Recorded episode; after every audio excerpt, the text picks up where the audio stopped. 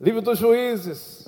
Meu irmão, o livro dos Juízes é um livro que separa para nós a história de grandes vitoriosos, vencedores, juízes que travaram batalhas pelo povo de Israel, e o objetivo era tomar posse da terra prometida, e para isso eles tinham que vencer, irmãos, resistência dos antigos moradores daquela terra, e também por causa dos ataques que eles recebiam de resistência, com o objetivo de, sabe, retomar o espaço, dominar o povo de Israel. Então eles tinham que invadir aquilo ali e tomar. Isso fala muito, irmãos, de uma relação. E olha aqui com muito carinho, eu entendo, meu irmão, o livro dos juízes como uma mostra de batalha espiritual, daquilo que eu e você, como filhos de Deus, fazemos nessa terra, ganhando pessoas e cuidando bem dela. Então a gente precisa conquistar a cidade para Jesus, conquistar os bairros para Jesus, conquistar uma, uma, uma rua para Jesus, conquistar uma família para Jesus.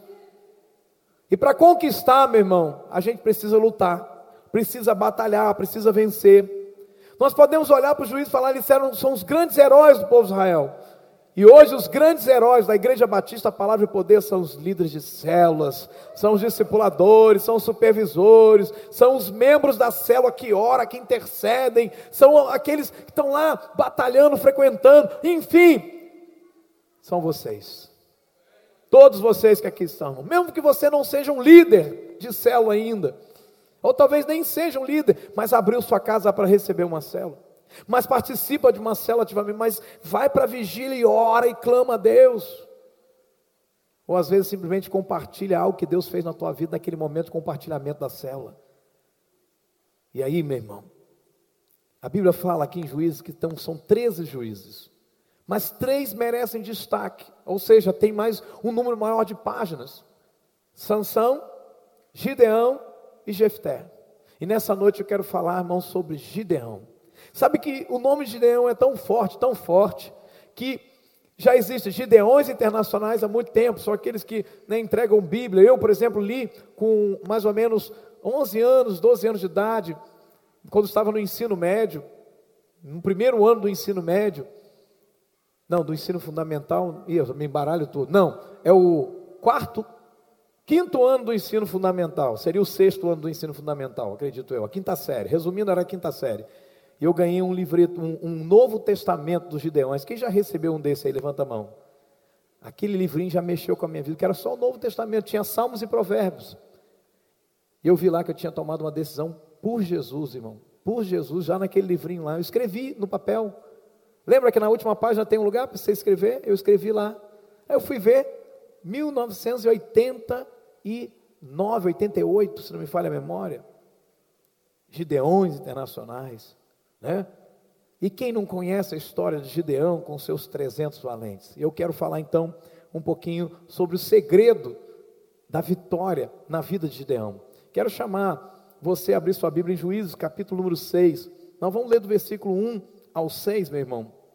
Juízes, capítulo 6, do 1 ao 6. Nós estamos aqui no Tadel da Alegria e eu quero ver o teu sorriso, a tua alegria, a tua vibração. Talvez diga assim: ah, mas eu vim para um culto, e eu, eu pensei que ia, ia. Irmão, deixa eu só te falar uma coisa. O trabalho de célula é um trabalho árduo. Só você e eu sabemos quão é desafiador cuidar de gente. É ou não é verdade, irmão? A gente sofre quando alguém fica triste na célula, quando alguém se afasta, a gente fica triste, a gente chora quando vê alguém passando uma dificuldade, porque a gente tem um coração cheio de amor, porque é o ano do amor. Então, hoje é o dia da gente se alegrar, de receber aquela palavra de dizer assim: vai firme, meu filho, vai para cima, arrebenta, porque o Senhor é contigo. E aí diz a palavra de Deus assim, Juízes, no capítulo 6, verso de 1 a 6. Diz assim de novo: os israelitas fizeram o que o Senhor reprova, e durante sete anos ele os entregou nas mãos dos midianitas. Os midianitas, eles dominaram Israel, por isso os israelitas fizeram para si esconderijos nas montanhas, nas cavernas e nas fortalezas. Veja, eles estavam fugindo do inimigo. Quantas pessoas em boa esperança estão vivendo isso aqui, irmão?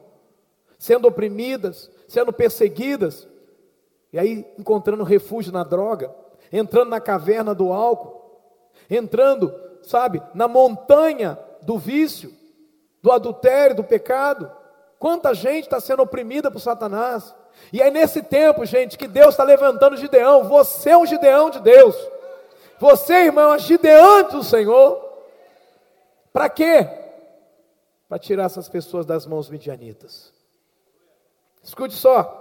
Diz a Bíblia então que sempre que os israelitas faziam as suas plantações, escuta aqui, ó. Os midianitas, os amalequitas e outros povos da região a leste deles as invadiam. Então imagina isso, o povo está plantando e assim, eu vou colher, eu vou ser abençoado, vou dar comida para minha família, vai dar tudo certo. De repente o inimigo ia lá e pá, tomava tudo. E olha o que diz o texto, eles invadiam as plantações, verso 4, acampavam na terra que tinha plantação, destruíam as plantações ao longo de todo o caminho até Gaza, por onde eles passavam, e eles não deixavam nada vivo em Israel, nem ovelhas, nem gado, nem jumentos. Olha o verso 5: eles subiam trazendo os seus animais e suas tendas, e vinham como enxames de gafanhotos. A gente às vezes vê em algum documentário, eu já tive a oportunidade de ver, quando um enxame de gafanhoto passa no lugar, irmão, às vezes fica só o talo, quando fica. Nem folha fica, porque o gafanhoto está arrebentando tudo. E eles aqui estão sendo comparados como gafanhotos. Por isso que lá em Malaquias diz, o próprio Deus diz que é o destruidor, né, o, que vem roubar as nossas colheitas. Deus fala: olha, tem muita gente aí que não está prosperando, porque não está dizimando nem ofertando, está me roubando. Deus fala isso, e por isso, por quê? Porque o, o devorador está indo lá. O devorador, e o devorador o que é, irmão? É um demônio com uma boca desse tamanho assim? Não, irmão. Deus está usando uma figura de um gafanhoto, um tipo de gafanhoto chamado devorador. Tinha o destruidor, o cortador, o migrador e o devorador. E o devorador é terrível, porque o devorador leva tudo, consome tudo. Você está entendendo, amém? E aí a Bíblia semelha aqui os inimigos como enxame de gafanhoto. Irmão, quantas pessoas você conhece que o diabo está roubando tudo deles? Não é só financeiro, não, irmão. Roubando paz, roubando saúde, roubando a alegria da família. Quanta gente está vivendo isso? E é num tempo assim que Deus precisa levantar gideões. Diz a Bíblia então que era impossível contar os homens e os seus camelos, eles invadiam a terra para devastá-la. Olha o verso 6, irmão. Por causa de Midian, Israel empobreceu tanto que os israelitas clamaram por socorro ao Senhor. Amém? E aí, irmão, que Deus levanta alguém. E a primeira coisa que acontece, olha aí no verso de número 8. Quando os israelitas clamaram ao Senhor, verso 7, por causa de Midian, verso 8, então Deus enviou um profeta. E o profeta fez o que? Assim diz o Senhor, o Deus Israel: Tirei vocês do Egito, da terra de escravidão, livrei do poder do Egito, dos seus opressores, expulsei, dei a vocês a terra deles. Mas eu sou o Senhor, o seu Deus. Não adore os deuses amorreus cuja terra vivem, mas vocês não me deram ouvidos. Então, onde o Senhor veio. Hoje, o verso 8, 9 e 10 diz que o problema é a legalidade espiritual. Por isso que o inimigo vem, porque se abre uma brecha para ele. Eles não ouviram a Deus. Então o verso 11 diz que o anjo do Senhor veio e sentou-se sobre a grande árvore de Ofra, que pertencia a Bisrita Joás, e Gideão estava ali malhando trigo num tanque de prensar uvas ou num lagar. Agora salte um pouquinho os seus olhos comigo, vamos lá para o capítulo 8, verso 28. Capítulo 8 de Juízes. Quantos acharam? Diga amém. Quantos amém? Diga acharam. Um falou achei, não é acharam a senha, viu? Vamos lá, Roma, Juízes 8, 28, diz assim a Bíblia: Assim Midian foi subjugado pelos israelitas e não tornou a erguer a cabeça. Durante a vida de Gideão, a terra desfrutou paz 40 anos. Diga comigo, durante a vida Aponta para a pessoa que está do seu lado aí. Descubra o nome dela aí. Durante a sua vida, a terra de boa esperança vai ter paz. Porque Deus levantou você para amar e cuidar de pessoas. Amém? Que o Senhor nos abençoe pela Sua palavra. Pode se assentar, querido, deixa a sua Bíblia aberta. Quero falar nessa noite sobre princípios dominantes na vida de um grande vencedor. Amém? Eu estou falando de você, irmão. Eu estou falando de você, o que é que precisa ter na sua vida, o que é que precisa ter na minha vida, que possa nos levar a vencer, e aqui são princípios. Isso, irmão, você pode aplicar em qualquer área da sua vida. Ah, eu estou passando uma batalha lá no meu trabalho, aplica esse princípio. Ah, eu estou passando uma batalha, aplica o princípio, meu irmão. Não importa como você esteja, não importa a situação que você esteja vivendo, a palavra de Deus é poderosa para te levar para a vitória. Amém? Então escute. Quais são os princípios que nós podemos observar na vida de Gideão e que a gente precisa aplicar na nossa vida também? Primeiro princípio, irmão. Primeiro princípio, anota aí. Não dê ouvidos àquilo que o inimigo tem te dito. Deixa eu te falar uma coisa, irmão. A coisa que mais Satanás faz é falar. Falar coisas contrárias, desanimar a nossa fé, desmotivar. O ataque do diabo contra a minha vida e contra a sua vida vem por conversas, vem com palavras. O ataque dele vem com palavras contrárias. Para para pensar só, irmão. Você está todo motivado, crendo que as coisas vão funcionar na sua vida, talvez um novo emprego, talvez uma nova realidade, talvez alguma coisa que você está vivenciando. De repente vem uma palavra contrária. Alguém chega, te liga, te fala, te manda mensagem, e aquilo ali te joga para baixo. Você está crendo que vai dar tudo certo, mas alguém chega e diz assim: vai dar não. Eu me lembro quando eu estava prestes para casar, e aí eu conversando com o cobrador do ônibus, falando assim: não, tá, vou casar, estou me organizando para me casar, para eu casar. E aí de repente uma pessoa chegou e falou assim: aqui, você vai casar? Ih, para casamento mó furado, rapaz, não casa não, não casa não. Aí eu virei para ele com muito amor e carinho, naquela época tinha mais carne do que espírito, né? E eu virei para ele e falei assim: meu irmão, eu não vou casar com a sua esposa. Ou seja, o problema seu é seu, mas naquela época, irmão, hoje eu não faço mais isso. Viu? Então escuta. No verso 11 e 12, olha aí para a sua Bíblia agora no capítulo 6, a gente vai voltar lá para o capítulo 6, que a gente vai ver esse texto aqui, né? Ponta a ponta. Diz assim: olha, que o anjo do Senhor veio, sentou-se debaixo da árvore e ele observou o que Gideão estava fazendo. O que, que Gideão estava fazendo? Diga comigo, Gideão estava malhando trigo no lagar. Aí às vezes a gente lê o texto não entende muito, mas o que é malhar trigo? Malhar trigo se faz, irmão, é, em área aberta, onde o vento possa bater, porque tem que bater os favos do trigo e o vento vai levar a palha para os grãos ficarem. Agora, olha a estratégia de Gideão. Ele ia para um grande, né, um grande tanque de prensar uvas, né? uma espécie ali de pedra, feito de pedra, aquele cercado, e ele ficava ali sem a corrente do vento, mas ele estava trabalhando para poder trazer comida para sua família. Por quê? Porque a mensagem, irmão, que o inimigo estava mandando era a seguinte mensagem: vocês podem plantar o que vocês quiserem, eu vou destruir tudo. Você pode tentar o que você quiser, não vai dar certo. É isso que o diabo estava falando para o povo de Israel. Não vai funcionar. Tudo que vocês tentarem fazer não vai dar certo. Eu vou, eu vou destruir tudo de vocês. Isso é tão sério que tem gente nos dias de hoje que faz o quê? Não, eu não vou nem falar o que eu estou sonhando, o que eu estou pensando, porque se eu falar, o diabo vai escutar, ele vai destruir tudo. Ai meu Deus. Fala para o teu vizinho assim: a Bíblia diz que maior. Fala assim: que maior maior é aquele que está em você do que aquele que está no mundo. Amém ou não amém?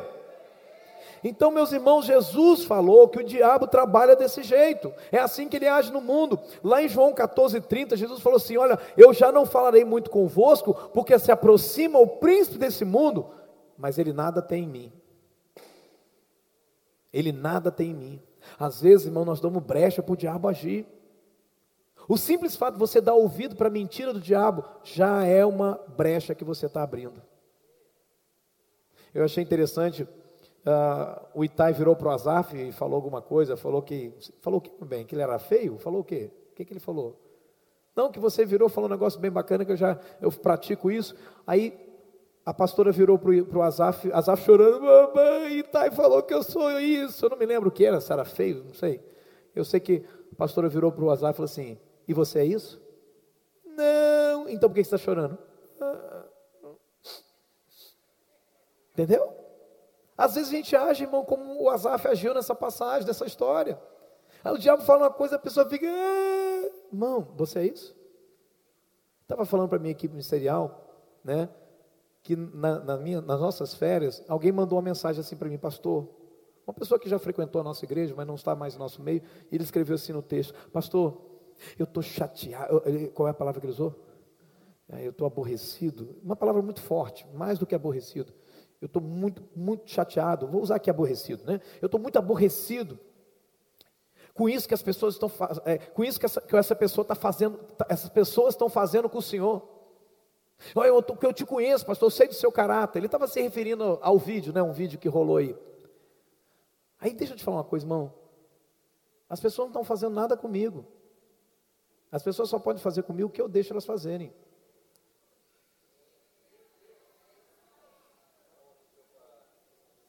Elas vão fazer o que comigo? Aqui dentro está tudo bem, irmão. Aqui dentro está tudo bem, irmão. Você está entendendo, irmão? Então não tem por que a gente se preocupar, irmão. É uma frase que eu já usei aqui. Ninguém pode, vamos dizer juntos, ninguém pode me diminuir sem o meu consentimento. Agora pensa nessa frase. Quando alguém fala alguma coisa para diminuir você, só vai te diminuir se você consentir com isso. Você está aí? Gideão estava olhando ao seu redor, ele via os seus irmãos sendo perseguidos, via as colheitas sendo destruídas, as plantações sendo roubadas, o inimigo enviando a mensagem: tudo que você tentar construir, nada vai dar certo, todo seu esforço vai ser em vão, não adianta você resistir, eu vou destruir tudo. Era essa mensagem que o inimigo estava mandando. Talvez eu esteja aqui pregando, e eu estou pregando para uma pessoa aqui dentro hoje que o inimigo está falando tanta coisa, tanta coisa, que essa pessoa está acreditando naquilo que o inimigo está falando. Mas deixa eu te falar uma coisa: quer ser um vencedor? Tapa os seus ouvidos, não dê ouvidos àquilo que o diabo está falando, escolha ouvir o que Deus está falando a seu respeito. É simples, irmão. Eu escolhi acreditar em tudo que Deus fala a meu respeito. Isso basta. O apóstolo Paulo escrevendo aos Coríntios diz o seguinte: Olha, se eu estivesse procurando a aprovação dos homens, eu seria o mais baixo dos homens. Não são os homens que vão aprovar o pastor Rodrigo, é Deus quem aprova o pastor Rodrigo. Não são os homens que vão aprovar a sua liderança, irmão, é Deus quem aprova a sua liderança. Você está entendendo isso, irmão? Não são os homens que vão aprovar a sua salvação, é Deus quem aprova a sua salvação. Escute, não é isso que Satanás está sempre dizendo? Ele quer ver a gente derrotado. Ele diz assim: olha, com aquele dedão feio dele, né, com aquela unha encravada que ele tem, é cheio de bicho ainda por cima. Ele diz assim: ah, você não vai vencer esse pecado.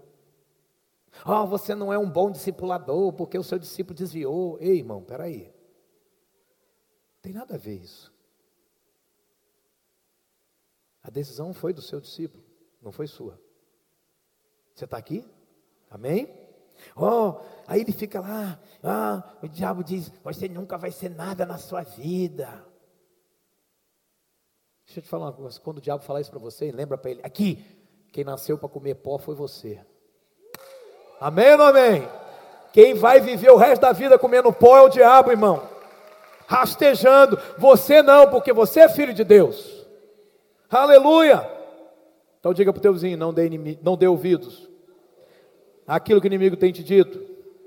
Ouça o que Jesus diz para você, fala para ele, ouça o que Jesus diz para você. Ele diz assim, ó, no mundo vocês vão sofrer. Fala, Jesus falou isso, ó, no mundo vocês vão sofrer. Mas o que Jesus diz, mas tenham coragem, eu venci o mundo. Em outras palavras, Jesus falou, sabe o que, irmão? No popular, é porque eu não podia escrever isso naquela época, mas Jesus está falando assim, no popular, cola em mim que é sucesso. Pode vir, pode vir que é o seu caminho. Você está entendendo isso? Amém ou amém? Coragem, meu irmão. A minha, você, ele só falou o seguinte: coragem. Coragem para quê? Para crer nele. Para crer nele. Quantas vezes, irmão, o diabo fica falando as bobagens dele? Olha, talvez você foi fazer uma, um teste, uma entrevista, perdeu uma vez, perdeu duas, e o diabo falou assim: não adianta você tentar, você nunca vai passar. Mas Jesus venceu. Cola nele que você também vence.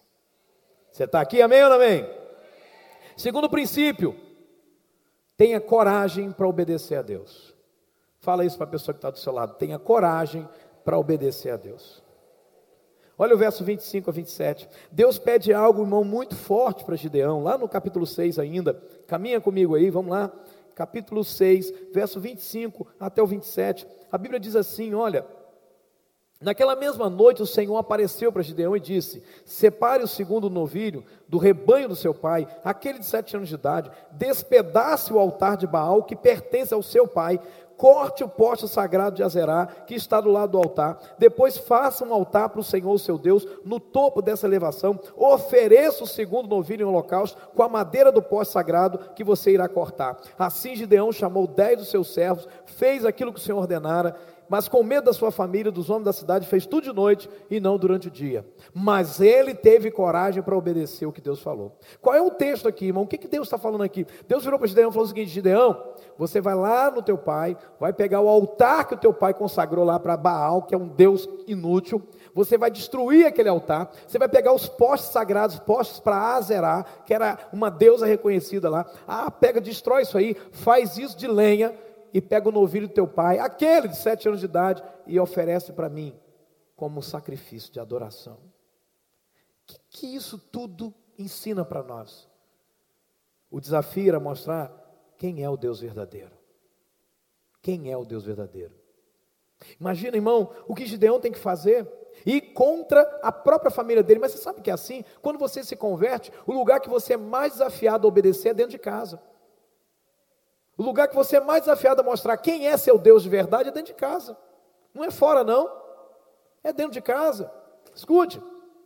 Obedecer a Deus, irmão, é o maior desafio que a gente tem. Se a gente quer vencer, a gente precisa ter coragem para obedecer a Deus. Diga comigo: fé é coragem para obedecer a Deus. Não é isso? Olha só o que está na Bíblia, irmão. Hebreus capítulo 11, verso 24 a 25. Pela fé Moisés, quando era um homem já feito, olha, pela fé, ele recusou ser chamado filho da filha de Faraó, preferindo ser maltratado junto com o povo de Deus a usufruir prazeres transitórios do pecado. Olha o que, que a Bíblia está dizendo que Moisés fez pela fé. Ele poderia ter ficado lá no Egito, ele poderia ter ficado lá com Faraó, né, sendo reconhecido como filho da filha de Faraó, então, nesse caso, neto da, né, de Faraó, poderia ter ficado lá, vivendo os prazeres do pecado, mas ele abriu mão de tudo isso para obedecer à voz de Deus. O que, que isso tem para nos dizer, irmãos? Que às vezes a gente pensa, irmão, que fé é só para um milagre acontecer. Não, eu preciso ter fé para ver o milagre. Não, irmão, você precisa ter fé para andar em santidade. Você precisa ter fé para viver uma vida santa. Você precisa ter fé para abandonar o pecado. Você precisa ter fé, irmão, para andar limpo, mãos limpas, coração puro. Você precisa ter fé. E o que é fé? Fé é coragem para obedecer a Deus. Você é um jovem, sendo convidado para esse mundo de pecado, e o simples fato de você dizer não para esse mundo de pecado e sim para Jesus, isso já diz que você tem fé em Jesus. Porque a gente fica dizendo assim, eu não tenho fé, eu não tenho fé. Você que vive aí um namoro santo, meu irmão. Você que vive um namoro santo, isso é sinal que você tem fé em Jesus. Porque você tem coragem para obedecer à voz de Deus. E dizer não para a tua carne. Irmãos, eu, eu vejo assim em Moisés que ele creu que valia a pena obedecer a Deus, correr o risco de morrer por essa obediência. Talvez você não corra risco de morrer porque você está obedecendo a Deus, mas você está correndo risco de ser zombado no seu trabalho, de ser caçoado na sua escola, né? Mas mesmo assim, vale a pena obedecer a Deus, amém? Gideão, irmão, ele precisou enfrentar o pecado dentro da família dele para obedecer a Deus.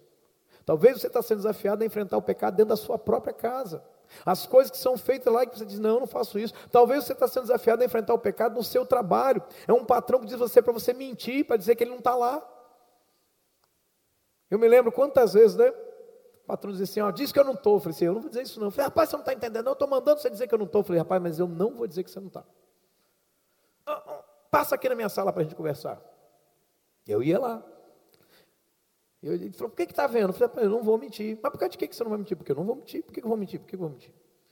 E aí passava mais um tempo, ele virava, diz que eu não estou. Eu falei assim, você sabe que eu não vou dizer isso não. Então você resolve aí. Aí a pessoa, ele desligava, eu ficava com a pessoa na linha e explicava para a pessoa, olha, nesse momento ele não, está aqui para falar com você. Ele não está pronto para falar com você. Liga num outro momento que não é o momento. Tá bom, obrigado. E aquilo se resolvia. Sabe qual foi o resultado disso, irmão?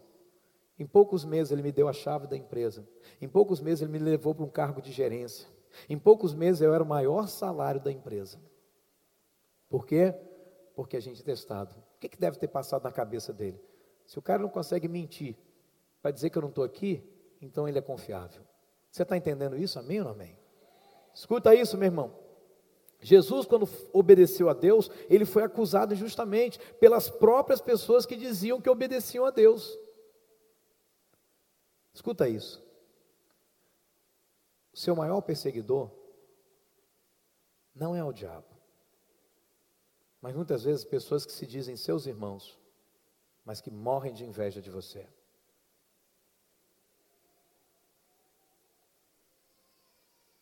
Às vezes, irmão, são pessoas que estão congregando em outros lugares, mas vê a sua alegria e diz: não, não é bem assim, quer arrastar você para o nível delas, que é abaixo. Nunca chama você para cima, sempre quer chamar você para baixo. Mas você não bebe? Não precisa disso tudo, não. Conheço um monte de crente que bebe. Ah, o que, que tem? Ninguém está vendo. Você está entendendo isso, amém? Eu ouso dizer que meus maiores perseguidores não são pessoas que não conhecem Jesus nessa cidade. São pessoas que dizem que conhecem Jesus. Olha para Jesus, foi a mesma coisa, irmão. Quem é que perseguiu mais Jesus? Foi os ímpios? Não, irmão, foi gente que estava lá lendo as Sagradas Escrituras, os escribas, os fariseus, os religiosos. Mas a Bíblia diz uma coisa para mim e para você. Diz para o teu vizinho assim, ó, 1 João 5,4. Diga, diga para ele, 1 João 5,4. Diga para ele assim, porque todo que é nascido de Deus vence o mundo as tentações do mundo, as pressões do mundo, todo aquele que é nascido de Deus vence o mundo. E diga para ele com toda certeza: e esta é a vitória que vence o mundo a nossa fé. Às vezes a gente quer algo mirabolante para vencer o mundo. Não, irmão, usa a sua fé. Usa a sua fé. Terceiro princípio dominante na vida de Deus. Esteja convicto da vontade de Deus para a sua vida. O que quer dizer isso, irmão? Verso 36. Desça seus olhos ainda no capítulo 6, vamos lá para o verso 36. A Bíblia diz assim: ó, Gideão disse a Deus: Eu quero saber se vais libertar Israel por meu intermédio, como prometeste. Preste atenção. Gideão pôs à prova o seu chamado. Ele ouviu a voz de Deus, Deus dizendo para ele assim: Guerreiro valente. Que na versão revisualizada é varão valoroso. Não é isso? Varão valoroso, guerreiro valente. Ou varão. Escuta aqui. Você imagina, o anjo chega para você e diz assim: Olha, você é a pessoa que eu escolhi. O que, que Gideão fez? Ele vira para Deus e fala assim: Ó, eu quero saber se o Senhor vai libertar Israel por meu intermédio, como o Senhor falou. O verso 37, olha aí. Ele falou assim: Olha aqui, Senhor, eu vou colocar uma porção de lã na eira, no lugar aberto. Se o orvalho molhar apenas a lã e todo o chão estiver seco, então vou saber que tu vai libertar Israel por meu intermédio, como o Senhor prometeu. E assim aconteceu. Gideão levantou-se bem cedo no dia seguinte, torceu a lã e encheu uma tigela de água do orvalho. O que, que ele fez? Está resolvido. Foi para frente? Não. Olha só, irmãos, o que diz o verso 39. Disse ainda Gideão a Deus: Não se acenda a tua ira contra mim, deixa-me fazer só mais um pedido.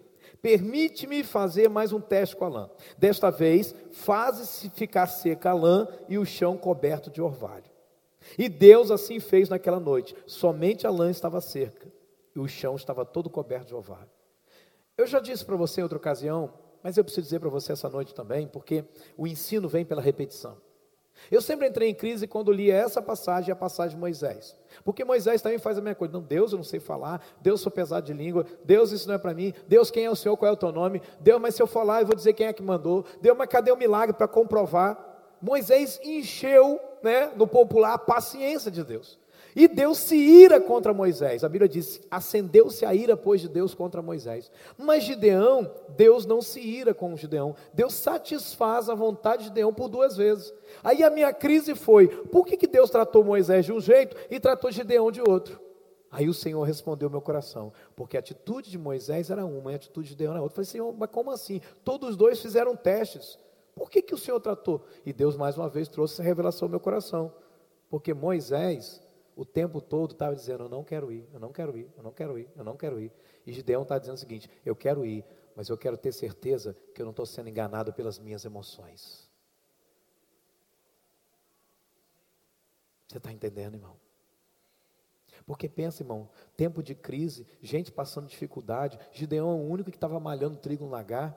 E chega alguém e diz para ele assim: Olha, Deus escolheu você. Ao invés dele se envaidecer, se ensoberbecer, ele se humilhou e falou: Senhor, é verdade mesmo. Então, Senhor, eu vou fazer um teste aqui. Se der certo, eu sei que foi o Senhor. Aí ele faz: Senhor, não fica triste comigo, não, porque ainda assim eu não consigo confiar nas minhas emoções. Pode ser que eu esteja enganado de novo. Senhor, vamos lá mais uma vez. É por isso que você precisa orar muito antes de começar um namoro, porque as suas emoções te enganam. Você está entendendo? É por isso, meu irmão, que você precisa orar antes, muito antes de aceitar um emprego, porque suas emoções podem enganar você. É por isso que você precisa, é por isso que você precisa orar muito, meu irmão, antes de tomar uma decisão séria na sua vida, porque é possível que você esteja sendo enganado pelas suas emoções. Deus nunca vai se irar contra alguém que de fato quer estar convicto daquilo que ele está falando. Você está entendendo? Quando o homem chegou até perto de Jesus, e falou assim para Jesus: Jesus, me ajude a crer, porque o filho dele estava doente e ele estava em dúvida se Jesus poderia curar o filho dele. Jesus, me ajuda a crer. O que é que Jesus falou? Desprezou aquele homem? Não. Jesus falou assim: Olha, você vai ver a glória de Deus. Crê somente. Quando os discípulos chegaram até Jesus, falaram: Senhor Jesus, ajuda a nossa pequena fé. O que Jesus fez? Jesus investiu neles para eles crescerem na fé.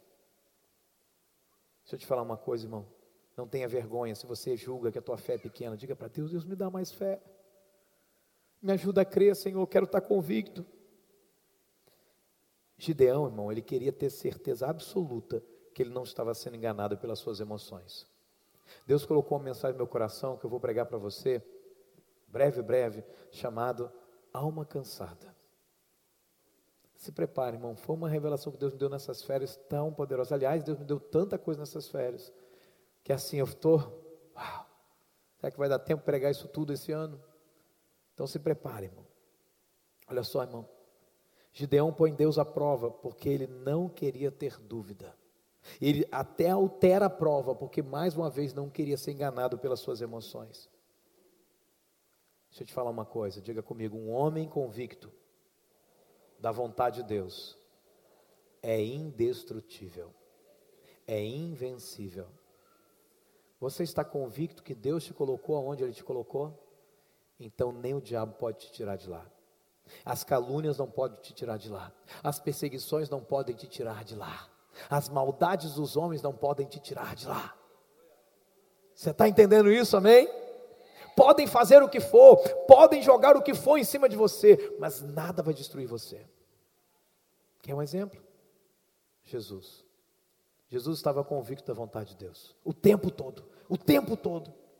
Chega um momento que os homens vão lá tentar apanhá-lo para prendê-lo, mas não conseguem, por quê? Porque ele estava convicto da vontade de Deus. Chega um outro momento que alguns homens saem correndo e vão lá para levantar, e o texto diz isso: levantar Jesus como o rei de Israel.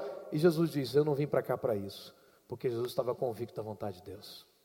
Sabe o que acontece com muita gente? A falta de convicção da vontade de Deus. A pessoa começa a caminhar, começa a caminhar, aí vem uma proposta desse lado, aí ela diz: Não, não é bem isso que eu quero, acho que é isso aqui. Ela vira para cá. E ela deixa o propósito de Deus de lado, porque ela não está convicta do propósito de Deus. Ela se confunde toda, ela se perde.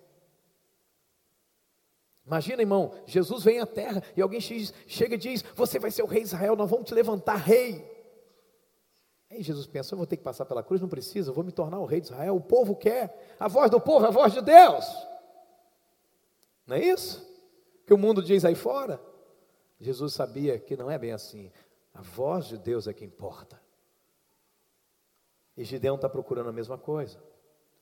Quando Paulo escreve, ele diz que Epáfras, escrevendo aos Colossenses, ele guerreava em oração. Paulo diz: Eu guerrei em oração com o objetivo para que vos conserveis perfeitos e plenamente convictos em toda a vontade de Deus.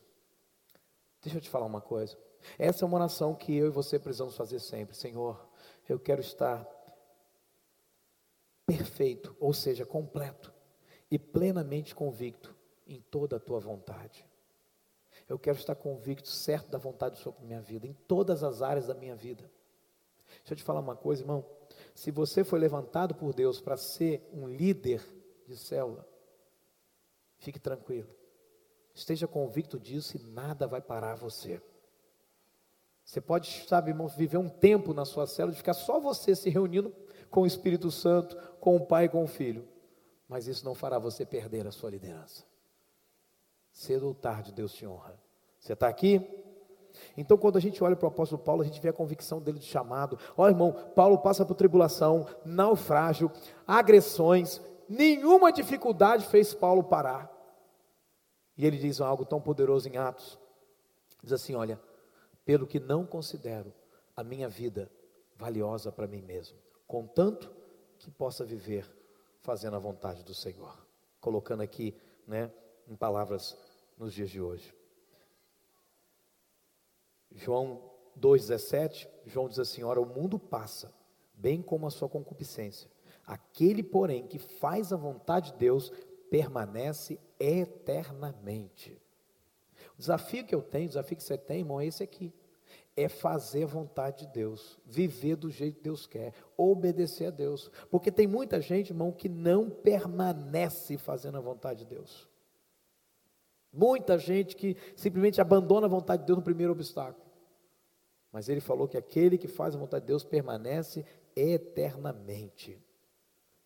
Diga para o teu vizinho, a Bíblia diz: o justo viverá pela fé. Quarto princípio, irmão.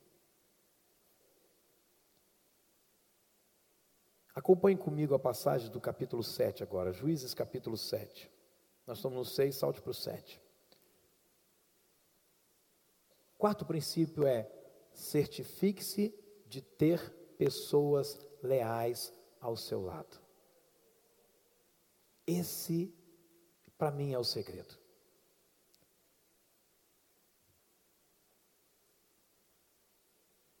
O que faz muita gente se arruinar é escolher más companhias. Gabriel falou uma coisa muito importante no domingo, né? O que, que é mais fácil? Você que está em cima puxar uma pessoa que está lá embaixo ou a pessoa que está lá embaixo puxar você para baixo? É óbvio, quem está lá embaixo puxa você.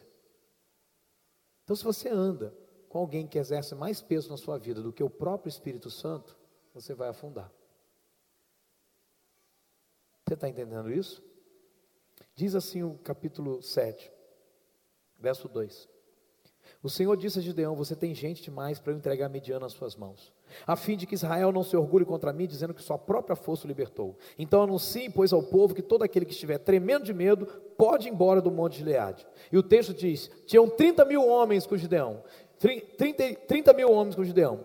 O texto, perdão, 32 mil homens com Gideão. E o texto diz: Então 22 mil homens partiram e ficaram apenas 10 mil. Meu irmão, isso aqui para mim é uma lição. Às vezes a gente se engana, achando que conosco está a maioria, mas não é verdade. Na experiência de Gideão, não é verdade. Gideão tinha 32 mil com ele, mas no meio dos 32 mil, 22 mil estavam morrendo de medo. E por que, que Deus dá essa ordem? Olha, quem tiver com medo vai embora. Porque, irmão, quem está com medo, primeira pressão que tem, corre e abandona seu líder. Quem tem medo, na primeira pressão, primeiro problema, abandona a sua liderança. Quem tem medo não fica, quem tem medo corre. Quem tem medo não fica, quem tem medo corre. Olha só. E Deus vai tirando cada pessoa que não era leal a Gideão, ele vai tirando lá de Gideão. Começa então pelos 22 mil que estavam tremendo de medo, e diz: Olha, quem é que vai para a guerra com medo? Vai se atrapalhar com a espada, a espada cai, deixa o líder de lado, sai correndo no campo de batalha, vai fazer alguma besteira, ou então, se ele for aprisionado com medo, ele entrega aonde estão os, os outros soldados do exército, alguma coisa errada ele faz. Então, no primeiro momento, 22 mil recuam e se declaram medrosos. Eu estou com medo, não vou não. Estou com medo, não vou não. 22 mil vou embora. Sobraram quanto, irmãos? 10 mil. Aí Deus vira e fala assim: olha aí para sua Bíblia, irmão.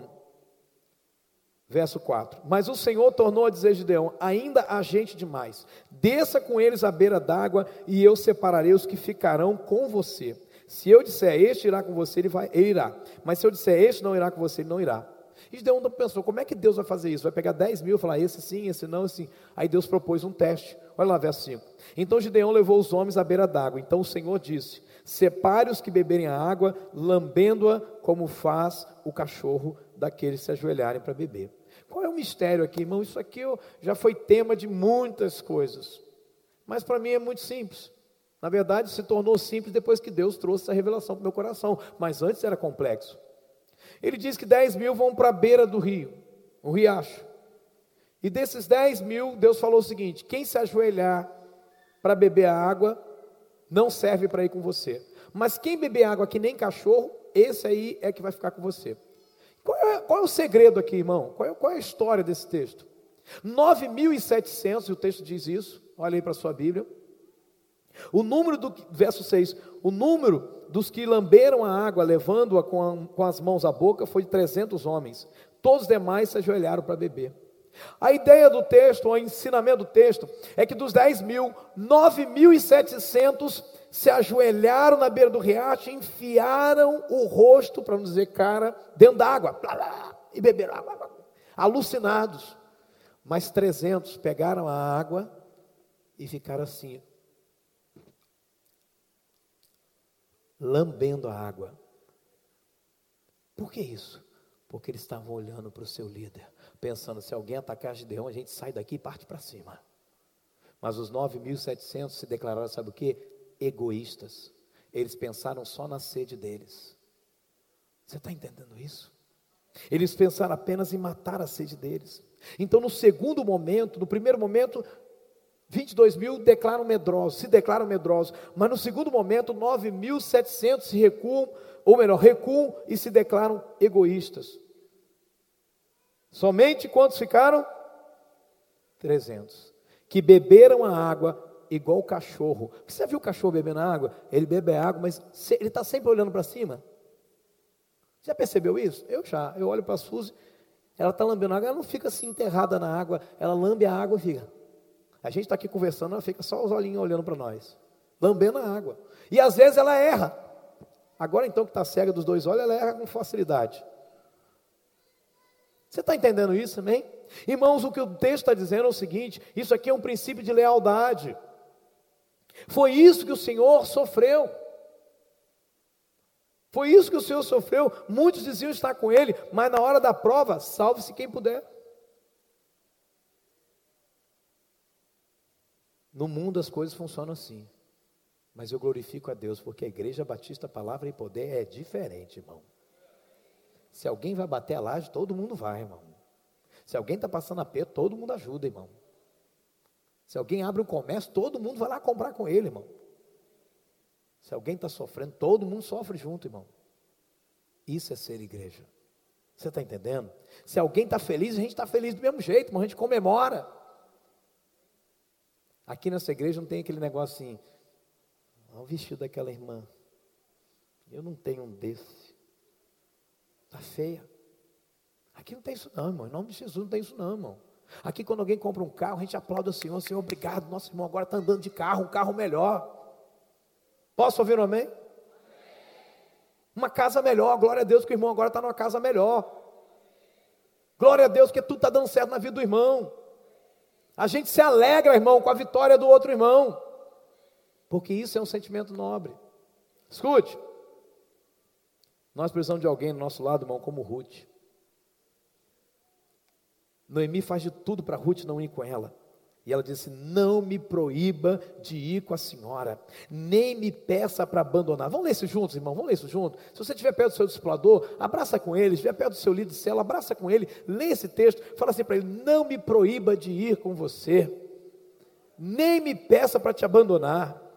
Onde você for, eu vou. Onde você morar, eu também vou morar. Seu povo é meu povo, seu Deus é meu Deus. Fala para ele: sua igreja é minha igreja. Você está entendendo? Amém, meu irmão?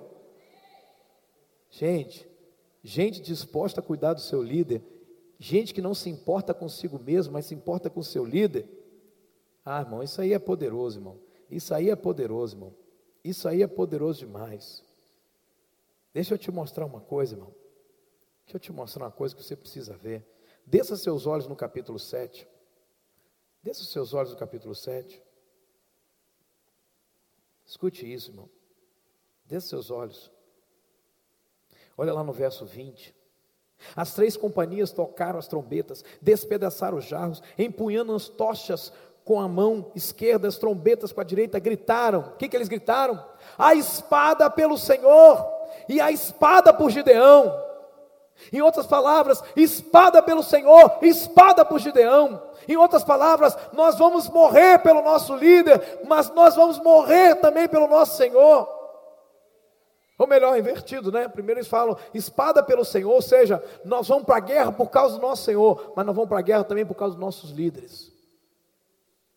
Essa coisa que, ah, não, eu sigo Deus, não sigo homens, isso aí não existe, isso aí não é de Deus, porque é impossível, meu irmão, nessa terra, você dizer que segue a Deus, mas não segue a liderança de um pastor, a liderança de um homem de Deus na sua vida, isso é impossível.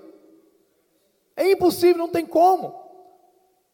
Quem diz isso está seguindo a si próprio, está seguindo os seus interesses, está seguindo o seu coração, não está seguindo a Jesus, irmão. O que é que Jesus falou? Quem me rejeita, rejeita quem? O que, que Jesus falou, irmão? Quem me rejeita, rejeita quem? Hã? Ele falou assim: quem me rejeita, rejeita o Pai. Por que, que Jesus falou isso? Porque ele estava ali representando o Pai. Aliás, ele diz: Eu sou o Pai. Irmãos, idolatrar um líder é pecado, como idolatrar qualquer pessoa. E o que é idolatrar? É ouvir mais essa pessoa do que ouvir a Deus. Agora, se você tem um líder que está ouvindo a Deus, ouça seu líder. Você tem líder abençoado, irmão. Os líderes de céu dessa igreja não são perfeitos, mas são pessoas que estão ouvindo a voz de Deus. Seu discipulador pode errar com você, ele é humano. Mas em tudo aquilo que ele tem te orientado, que está de acordo com a palavra de Deus, desobedecer a isso é desobedecer ao próprio Deus. Você está entendendo, amém? Deixa eu te dizer uma coisa, irmão.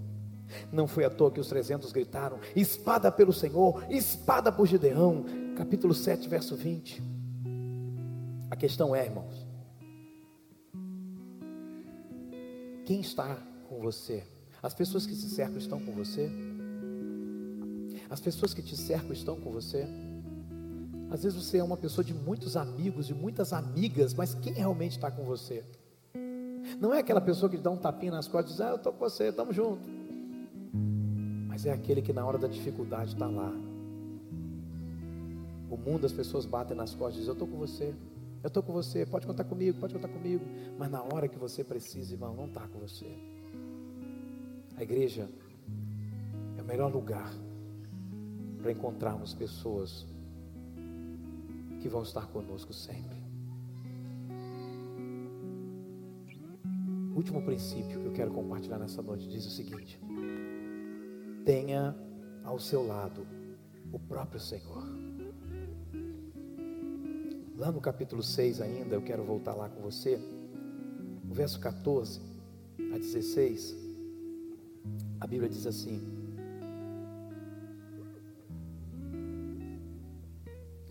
O Senhor se voltou para ele e disse: Com a força que você tem, vá libertar Israel das mãos de Midian. Não sou eu quem o está enviando? E Gideão então diz: Ah, Senhor, como eu posso libertar Israel? O meu clã é o menos importante de Manassés, e eu sou o menor da minha família. O que é que Deus falou com ele? Leia o verso 16. O que é que Deus falou? Olhe para a sua Bíblia. Olhe para a sua Bíblia. O que é que Deus falou com ele? Hã? Verso 16, o que Deus falou com ele? Hã? O que Deus falou? Eu estarei com você. Diga a pessoa que está do seu lado, o Senhor está dizendo para você que Ele está com você. Ele está com você. Jesus disse: Olha, eis que vem a hora, e já é chegada em que vocês vão ser dispersos, mas cada um vai para sua casa, vocês vão me deixar só. Contudo, ele diz: Eu não estou só, porque o Pai está comigo. Escuta uma coisa, irmão: quem tem Jesus nunca fica sozinho. Quem tem Jesus nunca fica sozinho. Fique de pé comigo em nome de Jesus. Declare o Salmo 27, verso 1. Declara o Salmo 27, verso 1. Está aí, está aí na tela para nós. Diga comigo: O Senhor é minha luz. O Senhor é minha salvação. De quem eu terei medo? Diga: O Senhor é a fortaleza da minha vida. A quem temerei? Repita mais uma vez: O Senhor é a minha luz e a minha salvação. De quem terei medo? O Senhor é a fortaleza da minha vida. A quem temerei? Você pode dizer isso. Maior é aquele que está em você do que aquele que está no mundo. Quero que você agora haja como profeta e profetiza do Senhor. Escolha alguém aí perto de você para apontar o dedo com respeito para essa pessoa e dizer assim: porque Ele tem te dito. Coloca na tela, por favor, para que os irmãos possam ler. Hebreus 13, 5. Tem aí, filho? Hebreus 13, 5. Aponta para essa pessoa, você vai declarar a palavra de Deus, irmão. Nós precisamos aprender a declarar a palavra. Diga para essa pessoa que está do seu lado. Talvez você está falando com alguém que está aflito com alguma situação da sua vida. Está com medo de alguma coisa que vai enfrentar. Será que vai dar certo? Será que não vai? Aponta essa pessoa com amor e carinho e diz assim: ó, porque Ele, aponta, porque Ele tem te dito. Agora você vai dizer o que Deus tem dito. Diga para essa pessoa: de maneira alguma te deixarei nunca jamais te abandonarei. Dá um abraço nessa pessoa e diz: receba a palavra de Deus na sua vida. Receba a palavra de Deus, se alegre, porque Deus tem dito isso para você. Nem de maneira alguma te deixarei, nunca jamais te abandonarei.